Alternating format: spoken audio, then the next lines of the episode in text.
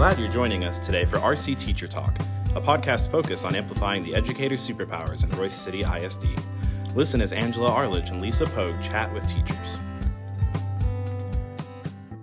Happy Turkey Day, RC Teacher Talk listeners. As we take time to relax, this is an episode that Angela and I hope you aren't listening to right away. Yes, we hope that you are all got your fat pants on, your leggings, those stretchy pants, and you are enjoying your Thanksgiving and spending time with family, eating lots of food, and maybe even getting a little Black Friday shopping in. Maybe so. We know that Thanksgiving is definitely a time of fun, and hopefully you get to spend it with lots of wonderful people. It is by far my favorite holiday. Really? Yes, I love Thanksgiving and all the yummy food my grandmother makes. And but one of the things that is just so important about Thanksgiving is just being thankful. And as an educator, we have lots to be thankful for. And so something that just really sticks out in my mind is just the opportunity to be around young people every day and just to help grow their minds and invest in our community. And we've got a really great community here in Royse City. And it's so great just to be able to hopefully build up these students to go out and serve our community. Also, another our growing community, very fast growing community. And I'm sure that you feel the same way as I do about this, but we are surrounded by some incredibly talented and smart people. We are. We work with some amazing people, and we learn from them day in and day out. So that's a really big perk of being an educator. And lastly, just one of the things that I've learned from being an educator is just my work ethic. I mean, you've heard us talk in multiple episodes just about how there's not enough hours in a day. So you have to think of ways to be efficient with your time and come up with creative ways and really just have a huge work ethic because it does take a lot of time.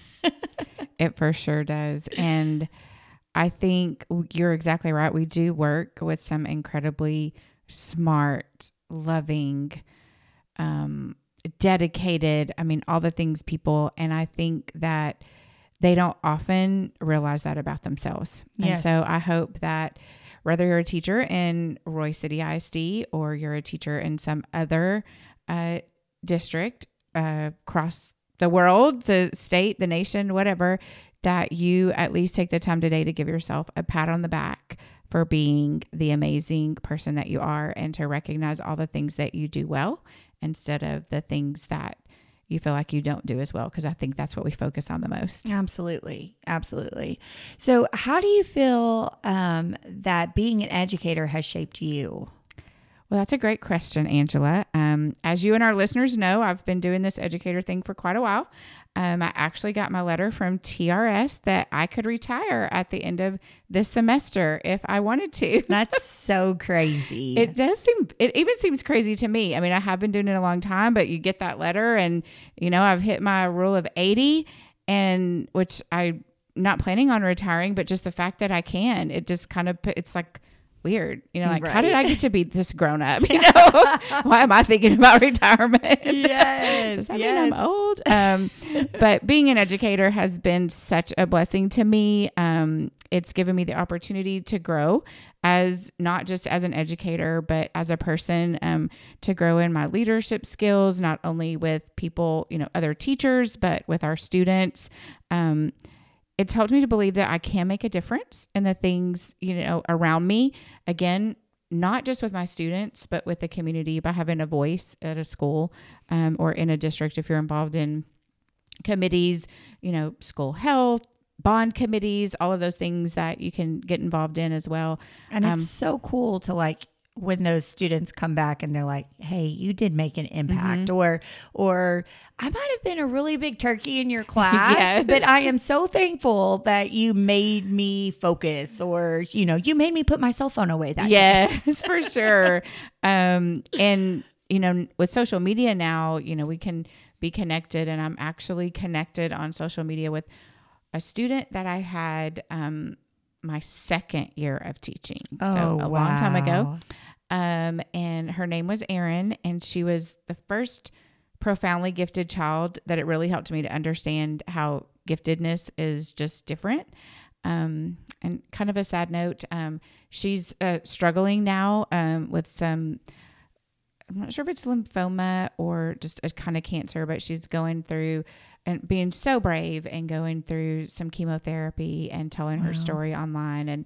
And so that's kind of a nice thing too. Not that she's going through that, but just to be able to stay connected and, you know, be able to cheer her on and, you know, for her bravery. And she has such a great attitude about it. So it's, you definitely get to continue relationships now thanks to, you know, social media. So, sure. That's a good thing. Also, you know, I get to make money at something that I love doing. So it hasn't really felt like a job all the time. You know, the drudgery of, I got to go to work. I hate my job. I hate what I do. Have there been bad days? Yes. Have there been times that I've been like, oh my goodness? Yes. But in general, I've been able to, you know, just be involved in something that I love. But I think really, Angela, the most important thing that I've learned and grown as an educator is how to have empathy for others. And people don't really realize all the things that students can be going through or what their families can be going through. Even our fellow educators, I just found out yesterday that an educator here who is always in a great mood was not at work yesterday because he was needing to find some care for his mother who suffers from dementia. And I've walked that journey. I know how hard it is. I have no idea and that he was going through that. And so you just don't ever know. And so being empathetic for people's situation, I think is one of the things when you're around a lot of different people and a lot of different students in different communities that you realize that, you know, put yourself in other people's shoes. And I've had the opportunity to do that a lot. But Angela, so you were certified as an educator after you earned your bachelor's degree. So how has that decision shaped your life? Well, I think looking back on it, education has been the absolute, I mean, it's been my calling, from the very beginning. I mean, I remember setting up my dolls and stuff and playing with them and being teachers. And I even see that in my kids. Like they will, like the other day, Emery taught me the exact way that her teacher did. I mean, the exact same things that she said and stuff. So I just feel like it's just built into me. And so one of the great things that I'm so thankful for that I switched is even though it is, time consuming a lot in a lot of ways, it does allow me to be a present mom in my kids' life because, we don't have the opportunity for me to be able to stay home. So I have to be a working mom. And like you said, I enjoy it. Like I look forward to coming to work. I love it. But it also allows me to be on my kids' schedule. Yes. So especially with us being in the same district and stuff, we have the same holidays off. And so I'm able to still be there with them so often. And so I love that about education.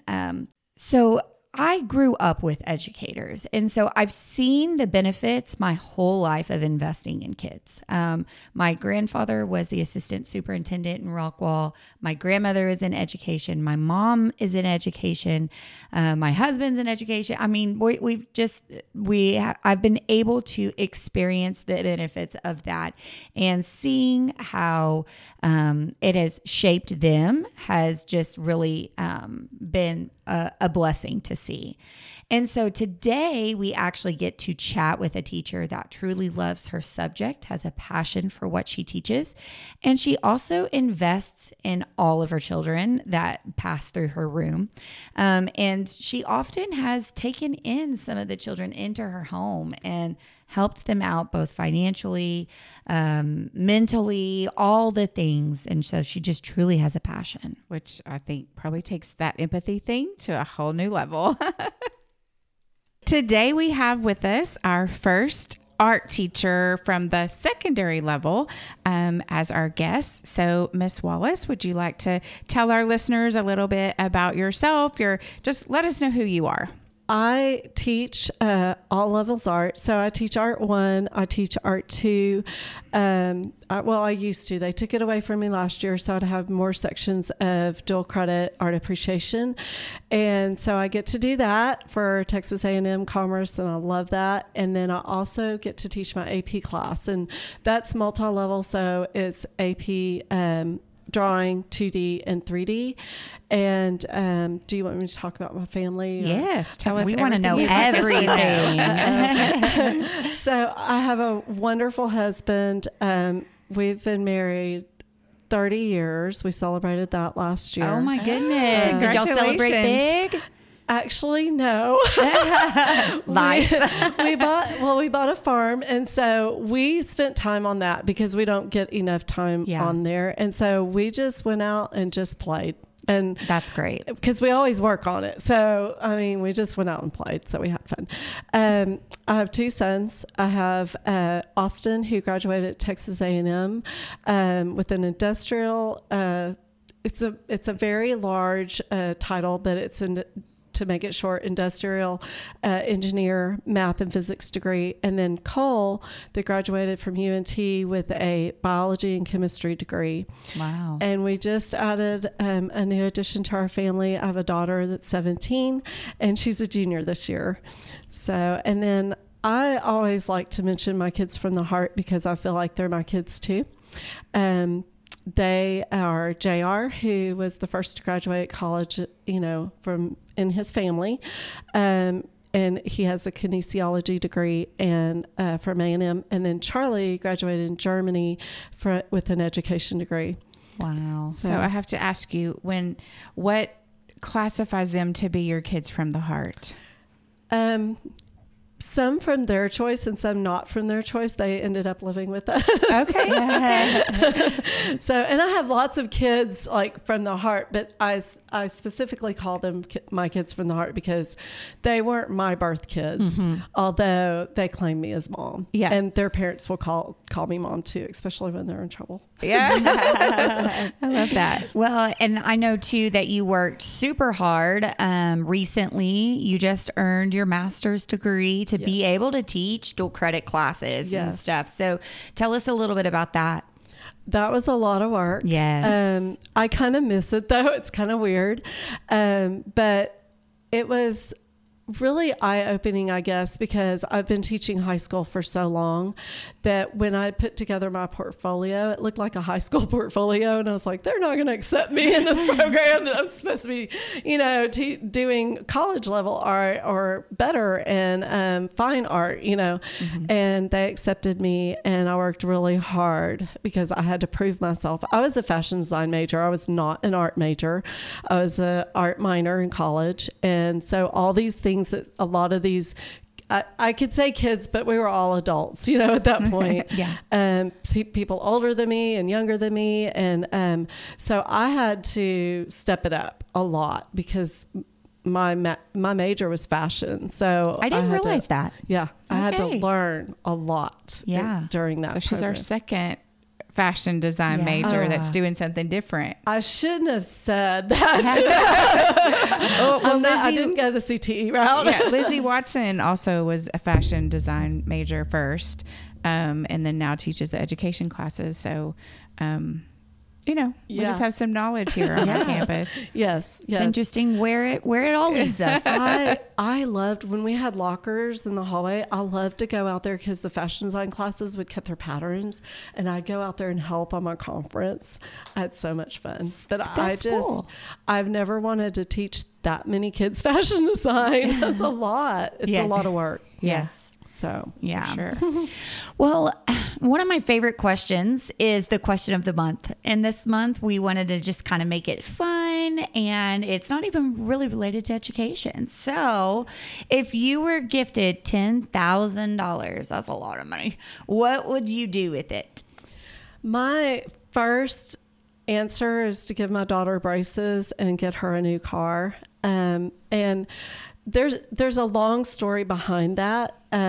Before she came to us, she had braces, and they were literally ripped out of her mouth. Like, oh my goodness. So yeah. And so, and then, and I probably shouldn't get that graphic, but in her car, she had a car and it was taken away from her as well. So she came to us with literally the clothes on her back, and she lost everything making this move to live with us. I'm guessing this is another child of the heart. Yes, but she's a little different. My husband lost his brother. We lost him a couple years ago, and this is his daughter. Okay. And she wants us to be called mom and dad. Yeah. Even though it's hard because we're not, you know, her mom and dad, but we are her mom and dad now. Yes, yeah. For sure. So we love her like our own, and so she's had a tough time, mm-hmm. and this is her second chance, I guess. Yeah. So you have such a giving heart. You're such a loving person, and yeah. We love that. We do our best. Yeah. We love her with all our heart, and we wish she would have been able to come to us right after. Yeah. I had the conversation with her dad, like, where are your kids going and everything, so I was able to do that. And he had planned for them to go with mom, which you would want, right? Yeah. So then she made the phone call later asking if she could come live with us. And we, of course, would not refuse because I wanted her to begin with. Yeah. Yeah. You get a daughter now. I was like, yeah. That's so, it's pretty exciting. Yeah. and thank goodness we had Charlie, because we would not know what to do. We wouldn't have a clue. We had a little practice with Charlie. Yes. That's like the Angela and them getting a nephew, not knowing what to do with a boy. Yes. Yes. Boys are so different than girls. They are. Mm-hmm. Well, I had the pleasure last year of being in your classroom and working with you. And so I know you have lots of great things that you do as a teacher, but tell our audiences, what do you feel like you do best as a teacher here at Royse City High School?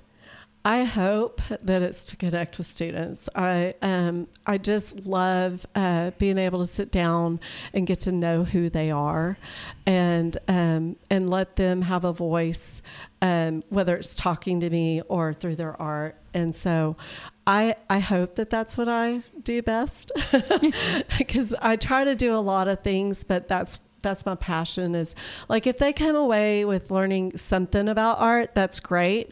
But I just want to get to know them, and I want them to have a fun time in my class. Yeah.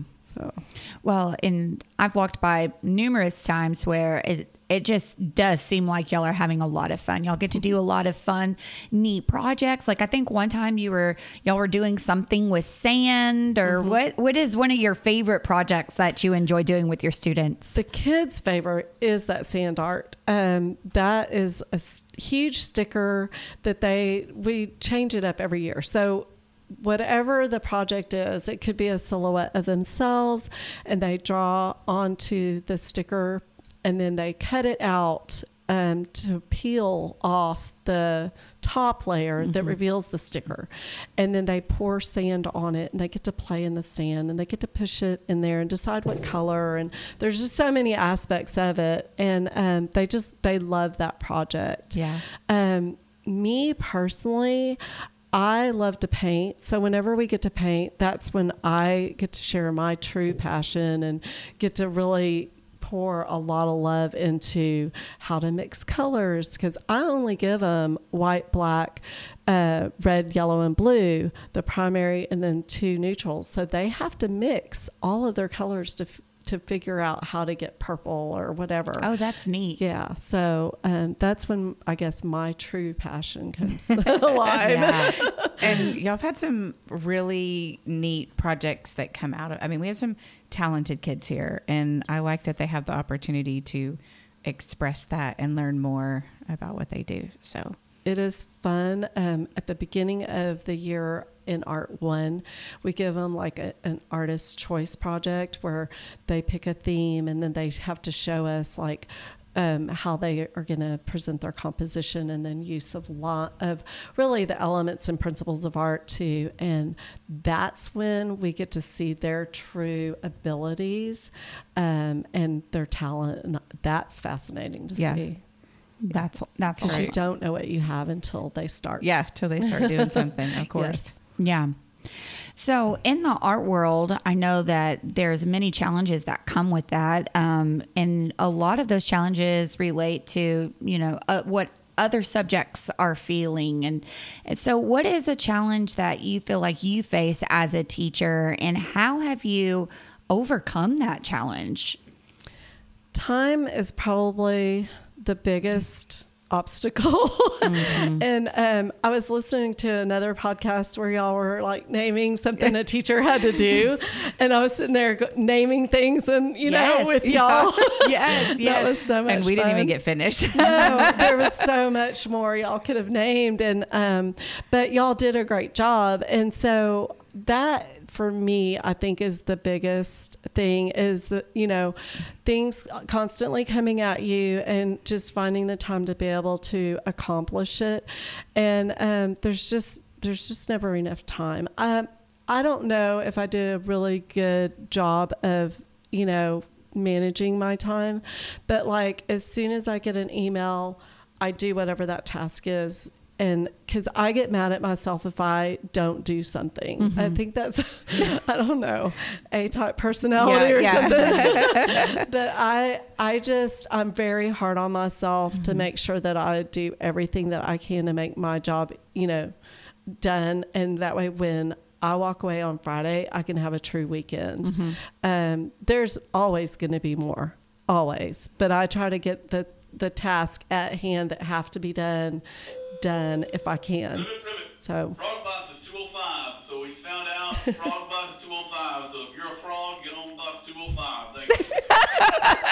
205. Maybe we should keep that in there. Yeah, that's rivet. Yeah. So that was Mr. Plate. Yeah, for our listeners, the buses in Royse City are identified by different animals, and it seems really silly at the high school level for us to be calling out a frog bus, but it really is helpful for the little kids, because I've been on an elementary campus and it's much easier to tell a kindergarten, okay, you're getting on the frog bus versus you're getting on bus 043, because they don't even know what 043 is. So that was pretty funny. That was funny. If you're a frog, your bus is here. Hop on over. Oh, I guess we have a good time. And, Mr. Blake, he's always got to add a little twist to it. But you were talking about at the beginning of the podcast how y'all recently moved to a farm, and that farm happens to be quite a bit of distance away, which also, again, is a pool of your time. So how have you adjusted to that whole process too? So Lisa gave me a really great idea last year. And this was before I moved, I think. Well, maybe it was after I moved. You told me. No, it was right before were starting, and we were talking about it and wondering how it was going to work out. Yeah. And so she gave me an idea to listen to podcasts. And so, of course, I listened to y'all's. And, but that has helped me because I found different like art podcasts, different educator podcasts, just anything. I've been trying to learn Spanish again. Awesome. So I've been listening to different Spanish stories. It's a great opportunity to be able to do that in the car on your commute. Yes, because I have teachers. I have students and parents that speak Spanish only. And my first time I had a student that only speaks Spanish, I had to get another student to translate for them everything. Mm-hmm. And I was like, oh, this just is wrong. I need to get on this. And so I know a little bit, enough to get me by, and I can hear it and understand a lot of it, but I'm afraid to say it. Mm-hmm. So what I found myself in the car, this is really funny, but I will listen to the story first, and then I'll listen to it again. And when I listen to it the second time, I understand it better. So then I start repeating the words. Oh, nice. There's no like like there's Duolingo? Yes. That's on my phone. Well, I can't be on my phone in my car. So it's something, it's got to be something that I can listen to. So I've been doing that. So that I'm not wasting an hour and a half because I'm in the car an hour and a half one way. So 3 hours of my day is just driving. So to make it productive has been awesome. And it's a good way to relax on the way home. Or here. So utilizing just every spare minute that you have is, that's very really important. Good advice. Yeah. So in the art classroom, there's, I mean, the obvious art technology of having your paintbrushes and having, you know, all the supplies that you need. That's the technology. But tell us a little bit more about what technology looks like in the art classroom. We use technology a lot, actually. Yes, y'all do. You're really good about that. So I think what happened was when we were told that the kids were going to have Chromebooks in their hands, the art teachers, Sheila and I, we freaked out a little bit, and we're like, we don't know enough. So we went to every workshop we could available, and we were so overwhelmed. But every time, you know, I kept reminding Sheila, we're just going to do the best we can, and we're going to take whatever little bitty chunk that we learn and apply it, and however we can use it in our classroom, that's what we're going to do. And so we tried out all kinds of things. We're not afraid to try it now because we realized the kids weren't using it, so they didn't even know how. But then at the same time, like, we could teach them something and they would teach us something back because they saw the other side of it. So we weren't afraid. We were at first, but now we're not afraid. And so we use a digital portfolio. We have the kids take a picture of their artwork. We put it on Google Sites now, is what we found that we like the best. And they have to talk about their art. So they do an artist statement and then they turn it in. And you taught us how to design in Canva. I would love to use that lesson in a mini lesson in art because I think design is so important. But anyway, so I love Canva. I want to know more about it. Canva is amazing. I've been using it for all of my projects or anything I have to do for graduate school. And like when our teacher was like, you know, needs to be a PowerPoint. And I was like, does it have to be like a PowerPoint? You know, like, and she was like, well, people have tried to turn it in on to Canva and I can't open it well enough or whatever. And I was like, they're not turning it in right. So like, you're not going to know that I did mine through Canva because I love how you can record it and add the notes and go through. And so I personally think that my projects have been better because I use the Canva, and she hadn't had any trouble opening them because I download them as an MP4, but I love it. Because we've used all this technology, I can honestly say my MFA presentations were spot on. I impressed the professors all the time. And we even did a movie for one of my projects that we recorded here.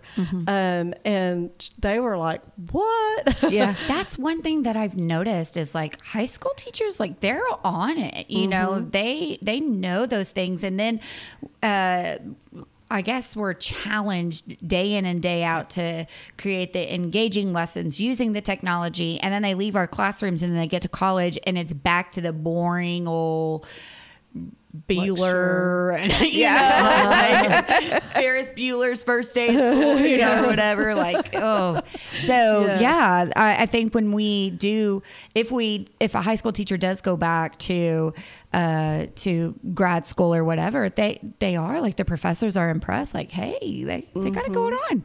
Yeah. And one other that I have to mention is Jamboard. I love Jamboard because it's collaborative. It didn't have to be, but I love it for collaborative purposes. And like we can, each child can have like their own board to, you know, put together a design board or something like that. But then also when we went into COVID, you know, you couldn't see slides as well as Jamboard. And Jamboard, my kids could put their artwork on there and then we could present it and they could critique it. So I love Jamboard too. Yeah, Jamboard's a good one. I think my first year here, you and Sheila even taught some, didn't y'all teach some things about yes. the Googles and stuff? Yes. I thought, yes. Okay, I thought yeah. so. We were yeah. We tried really hard to be really involved in that, because when it first started, it was just a slow rollout. Mm-hmm. And then we were like, we've got to challenge ourselves, because we go to every workshop that we can. Mm-hmm. And so we wanted to make sure that what we learned, that if art teachers can do it, other teachers can do it, you know. Yes. I mean, seriously. Yes. So. Well, I love your drive and passion for continuing to learn. Like, that's something that you just don't give up on. Yeah. So what is one thing that you've learned recently that you want to share with us? Your workshop, the design board, is what I think that, I still have a lot of homework in there. I never finished. But that was when you were doing that, when I was still healing, and then yes. I was moving, and there was a lot going on in my life at that time. But I haven't given up on it. I want to do it. But I have used the Canva to do the RCCA post for Facebook and Twitter, because there's a template on there that you can do for social media. Yes. And it's real easy, and put your quote or whatever in there. So, so I've been using that. Awesome. So, yeah. I love it. Yes. I just thought I was going to ask a question, and now I can't remember what it was, but maybe it'll come back to me, because I was like, oh, I want to ask this, but anyways, that's okay. So you obviously, mentioned, you know, like you love to connect with your, students. So tell us a little bit more about how you connect with your students or your colleagues, because we can just hear, you know, the passion you have for people and your voice. So tell us a little bit about Renee and relationships. Again, I've got to go back to my students. They're my passion. Like, I get paid to teach and connect with students. And I always wanted to teach art. That was a given. But to be in it and do it every day is just so much fun, and to get to know them and know what makes them happy, and what makes them come to school, and their drive, and what they want to do when they graduate. And if there's anything that I can help them do, or help them to be a better person, or help them pass those college classes later, that's what I want to be there for. I want to help them better themselves. I want to help them through their struggles. High school was not easy for me. Mm-hmm. It was a struggle pretty much every day for me. Mm-hmm. I didn't want to go. I didn't want to wake up. My dad was a high school teacher and a junior high teacher. And, so, you know, he made me get up some days. And, so I know it's hard. And I know that, you know, not every kid connects with their parents because they think their parents don't care or whatever. Mm-hmm. There's all these struggles out there beyond that, even that. But, if I'm someone that they can depend on, or someone that they can lean on, that's why I'm here. Like, yeah. That's, I mean, I was in a major accident last year, and you know, this may be my purpose. This may be why I'm here, like, for those kids. You know, I don't know why I'm here, yeah. but that may be the answer. I don't know. So well, it's pretty deep. I think so. What you're saying reminds me of the quote that Mr. Solis sent out that said, some teachers taught the curriculum today, other teachers taught students today. And there's a big difference. So I think it's very clear that you're teaching students. You're not just thinking about teaching art, even though you love it and you have a passion for it. The students are at the forefront of the decisions that you make. So, and I know that their parents really appreciate it. And we're lucky that despite your hour and a half commute, that you decided to keep coming back. Yep. I've got 6 more years at least. So I want to keep coming back. I really do. Good. That is awesome. Well, I have thoroughly enjoyed this interview, and you've given us so many great things to think about from the art perspective as well as the teacher's perspective. And so before we end today, we just want to give you one last word. So what would you like to tell our listeners? So I got to teach this amazing person that played baseball. But I always like to say that Taylor Hearn loved art. That, like, it was his favorite class. Tell our listeners what's special about, he was a baseball player here, but what else before he is a professional Rangers baseball player, but woo-hoo! Not only that, he's a pitcher. Yeah.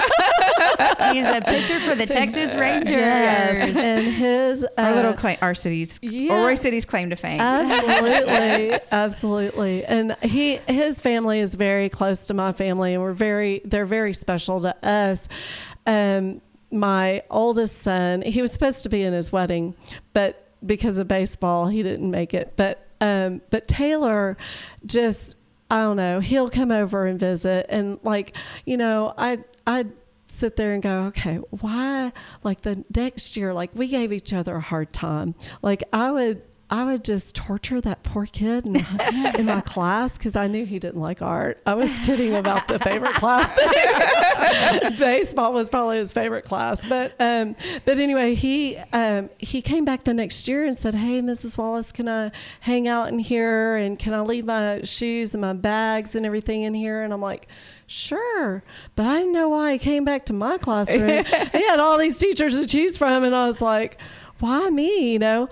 And I never said anything. I was just like, okay, sure. And we visited and we talked and everything. And anyway, so then, you know, he comes to our house because he's friends with both of my children, mainly my oldest because they played baseball together. And Austin would actually catch him with two gloves on. Oh, wow. In high school. And he would, after they graduated, we'd say, hey, y'all go practice outside. And Austin was like, heck no. But anyway, long story short, Taylor, one day he's in my living room, we're talking, and we talk about everything. Nothing's off limits. And so I said, Taylor, like, why did you come back to my room? Like, why do you even sit in my living room and talk to me? Like, why, you know, why me of all the teachers? Because they all love Taylor. Taylor's a great kid. And he goes, because you cared. And that's why I'm teaching. Yeah. That's the kid that I want to teach. Yeah. You know, so he's amazing. He, you know, he didn't need me, but he is just amazing, and I love him to death. And art really wasn't his favorite class, but I like to say that. Well, we'll just leave you with Taylor Hearn's favorite class is art. There you go. Yes. Angela, where can our guests find you in the Chrome Squad on social media? You can find us on Twitter at Chrome_Squad, and also at our website, www.connected.com.forlearning.org. And where can our listeners find you, Lisa? Well, I post out on Twitter everything school related at RCHS_Pogue, POGUE. And we are also have a hashtag this year for our teachers. So it's #TeamRCHS. You can use that and hopefully find some neat things that are going on here at Royse City High School. Thanks for tuning in to RC Teacher Talk, a podcast for and about real teachers in the trenches, hosted by Angela and Lisa, the Learning Technologies team at Royse City High School. If you're enjoying this podcast, subscribe, rate, and review us. Make sure to say nice things. Go Bulldogs!